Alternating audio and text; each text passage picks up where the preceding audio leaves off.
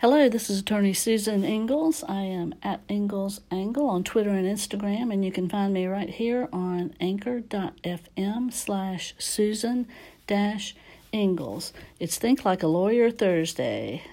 You come in here with a skull full of mush, and you leave thinking like a lawyer. Well, I haven't talked about student loans in a while, and a couple of recent cases have issued opinions that are significant on the subject of federal preemption when it comes to student loans. As you know, the Department of Education and even state student loan guarantee agencies use private servicers. So, just like mortgage servicers, they process the student loan payments they keep track of the amount due, communicate with the borrowers, work with the borrowers on repayment plans, deferments, and so forth. Also, like mortgage servicers, there are many reports that these servicers engage in deceptive, unfair, and even grossly negligent practices, and that can cause serious injury to the borrowers.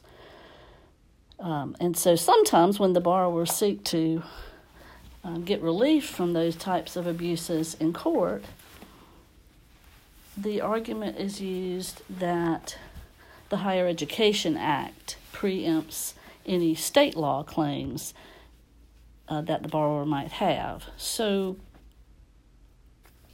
these two cases, uh, recent cases, one is in the Seventh Circuit um, back in June, Nelson versus Great Lakes Educational Loan Services, and then uh, in July, Hyland versus Navient Corporation.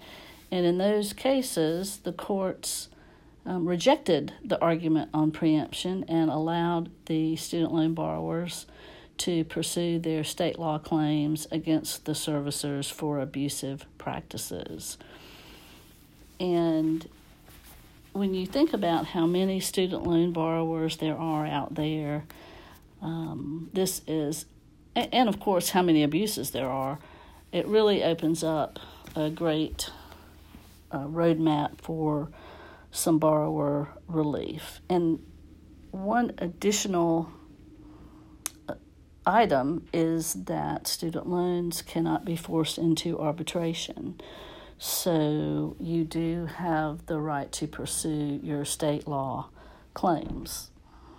Um, and as far as what those claims might be, here is a list from the Consumer Financial Protection Bureau and others of some of the abusive practices. So, you know, listen to this list and think about whether or not you have uh, been subject to any of these bad practices, and those are providing incorrect information about the amount due to repay a loan, processing payments incorrectly, not responding to borrower communications, providing confusing responses when a borrower applies for a lower payment plan not offering or processing payment plans that a borrower is entitled to. This is one we see a lot of.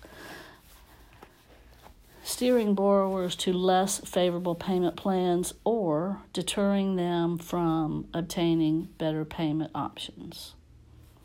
Allocating payments among a borrower's multiple loans to maximize late payment fees because remember, those are fees that go directly to the servicer.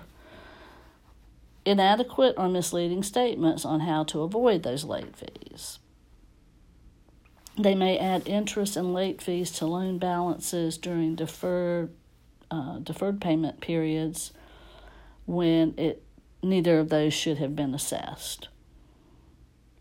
Also, they sometimes add late fees when payments were made within the grace period, and they're not supposed to do that. They also can charge excessive late fees. And the last two are failing to correct inaccurate information that is sent to consumer reporting agencies or CRAs.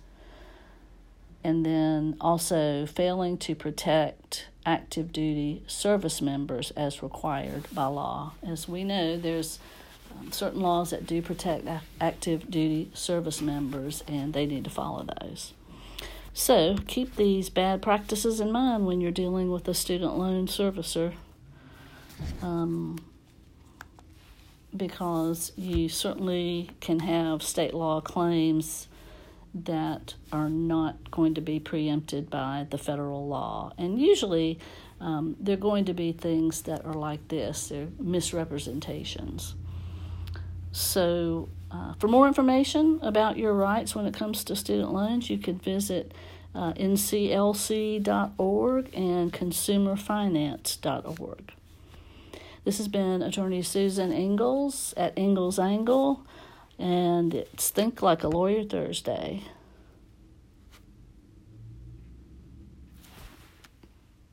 You come in here with a skull full of mush, and you leave thinking like a lawyer.